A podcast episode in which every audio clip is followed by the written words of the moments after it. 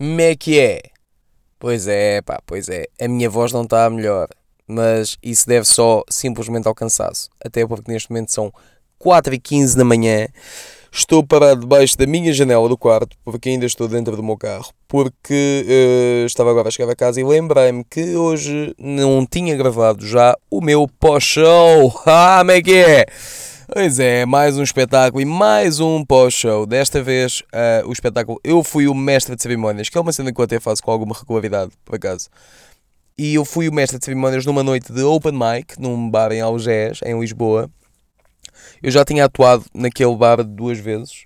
Foi, foi a segunda vez, foi a terceira vez como MC, a segunda vez num open mic. No fundo, a, a minha carreira está tá sempre muito à, à base disto porque ia haver um open mic e eu perguntei a quem eu estava a organizar: Olha, vocês estão agora a começar a organizar isso? Vocês já têm alguém para ser MC? Não. Então, olha, mete-me a mim que eu gosto de ser MC.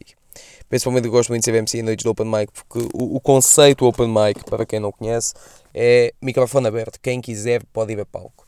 Por norma, o pessoal já se inscreve, é tudo malta que já, que já fez stand-up algumas vezes, ou pelo menos que quer mesmo começar. É muito raro ver alguém que diz: Olha, eu acho que sou engraçado, por isso vou a palco. Isso não, não costuma haver. Mas foi, foi uma noite open mic onde tive nove comediantes, para aí, foi bué da gente, bué da gente. E quando, quando é assim mais gente, as minhas interjeições, interjeições? Intervenções são ligeiramente mais curtas, até para não alongar muito o espetáculo. Por isso, em relação ao feedback da minha atuação hoje, não há muito que eu possa dizer. Fiz só a passagem entre comediantes com alguns beats já, já usados, alguns beats que eu já, já estão sólidos, já, já rodei o suficiente pelo meio, só numa de, de agarrar a casa, porque como é uma noite de open mic, há sempre malta que está ou a testar cenas novas, ou malta que já fez só 4 ou 5 vezes, e então o ritmo do espetáculo pode abrandar um bocado quando, quando acontecem essas prestações, mas aqui o grande desafio é sempre manter uh, o nível do espetáculo um bocado mais elevado. E então, enquanto MC, sempre que volto a palco, o meu trabalho é sempre ver em que ponto é que está a casa e deixar a casa preparada para o comediante que vem a seguir. É claro que quando tu levas com tantas energias numa noite, levas um gajo que te leva para um caminho, outro gajo que te leva para outro, outro gajo que te leva para outro. É normal para um público que não está habituado a ver comédia, porque foi o caso, havia muita gente. Eu arriscaria a dizer que quase toda a gente que estava a ver o espetáculo não sabia que ia ver o espetáculo.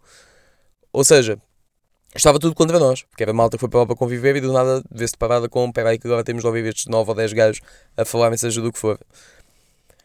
É claro que, tendo, tendo tudo isso em conta, uh, o, o teto do espetáculo acaba sempre para baixar um bocado, a nível de resultado final possível. Mas foi fixe, o overall do espetáculo foi fixe. É claro que houve momentos melhores do que outros, houve comediantes melhores do que outros, mas isso é normal. Todos temos noites um bocado mais, mais fracas e houve ali malta que, que realmente hoje fracassou um bocado.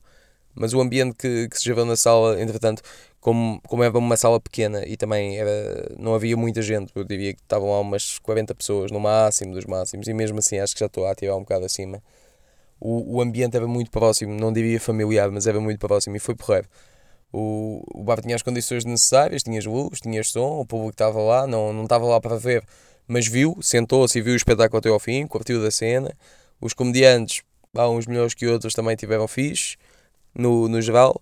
Eu fui com, com texto batido e quando não era texto batido era falar com, com alguém do, da crowd e então já é algo que eu estou habituado a fazer porque fui mestre de cerimónias em tantos, tantos, tantos espetáculos de stand-up comedy que já é uma cena que faço sem, sem grandes problemas então pronto, o valor deste espetáculo é que foi fixe. Uh, entretanto saí de lá, ainda fui beber café com os amigos meus e agora estou em casa. Estou em casa não, estou, no carro porque a minha casa não poderia estar a falar neste tom de voz. Eu acho que acordava a minha mãe num, num ápice. Se bem que no, no ápice, ápice parece que é uma cena. É, é a resposta que eu daria a uma miúda gira que fosse a minha casa e me perguntasse: Então, o que é que há para comer? Olha, ápice. Pois é, pá. Pois é. Vocês não tinham de levar com esta merda. Estão aqui há 4 minutos a ouvir-me a falar e levavam com o ápice. Mas pronto, olha. Aqui há ápice. Nos Simpsons já não há apu. Porque. Ah, pá, foda-se. A sério. Às vezes perguntam-me assim: Ruben, achas que vais ter sucesso? E eu acho, sim. E eu depois vou ouvir este pós-show e vou dizer: Não, porque é velho. Mas pronto, no fundo é isso. Já sabem: Twitter, Instagram, Ruben Branco desta vez. E pronto, obrigado por terem ouvido. Está bem? Então vá. Mal logo. Mal logo.